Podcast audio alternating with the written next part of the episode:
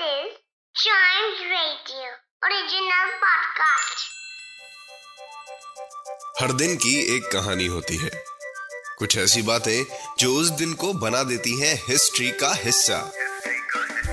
तो आइए सुनते हैं कुछ बातें जो हुई थी in this day's history. Hello and welcome to this day's history, जहां मैं आपको आज के दिन दुनिया भर में होने वाले कुछ इंपॉर्टेंट इवेंट्स के बारे में बताऊंगा। तो चलिए शुरू करते हैं। आज ही के दिन 1750 में टीपू सुल्तान का जन्म हुआ था। टीपू सुल्तान का पूरा नाम सुल्तान फ़तेह अली साहब टीपू था। ये किंगडम ऑफ मैसूर के रूलर थे और इन्हें रॉकेट आर्टिलरी का पायोनियर भी माना जाता है।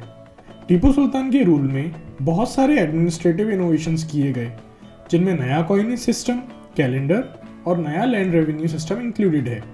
टीपू सुल्तान के इंट्रोड्यूस किए हुए लैंड रेवेन्यू सिस्टम की वजह से मैसूर सिल्क इंडस्ट्री ने काफ़ी अच्छी ग्रोथ की थी। इन्होंने ब्रिटिश फोर्सेस को काफ़ी स्ट्रॉन्ग रेजिस्टेंस ऑफर किया।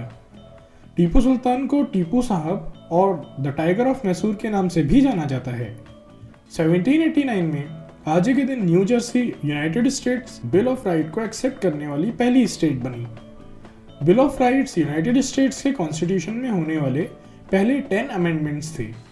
बिल ऑफ राइट्स से अमेरिकन सिटीजन्स को सिविल राइट्स और लिबर्टीज़ की गारंटी मिली।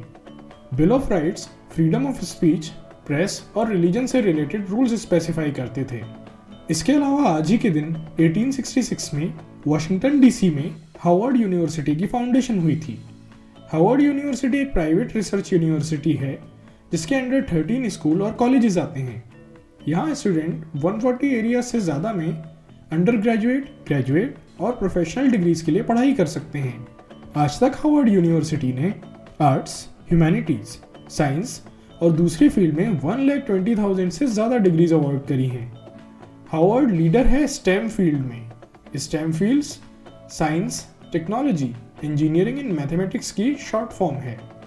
इसके अलावा आज ही के दिन 1885 में शिल्पी सिद्धांति स्वामी जी का जन्म हुआ था।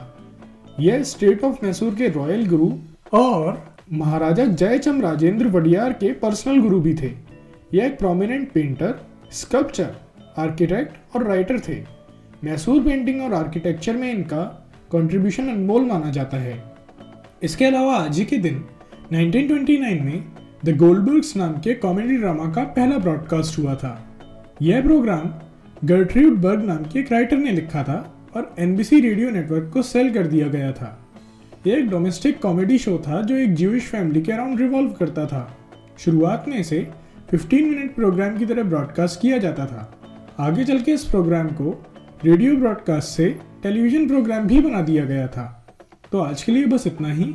अगर आप हिस्ट्री के फ़ैन हैं तो चाइम्स रेडियो के इस वाले पॉडकास्ट को ज़रूर लाइक, शेयर और सब्सक्राइब करें, जिससे आपका कोई भी हिस्ट्री पॉडकास्ट मिस ना हो जाए। तो मिलते हैं अगले पॉडकास्ट में। तब तक के लिए good bye and keep chiming.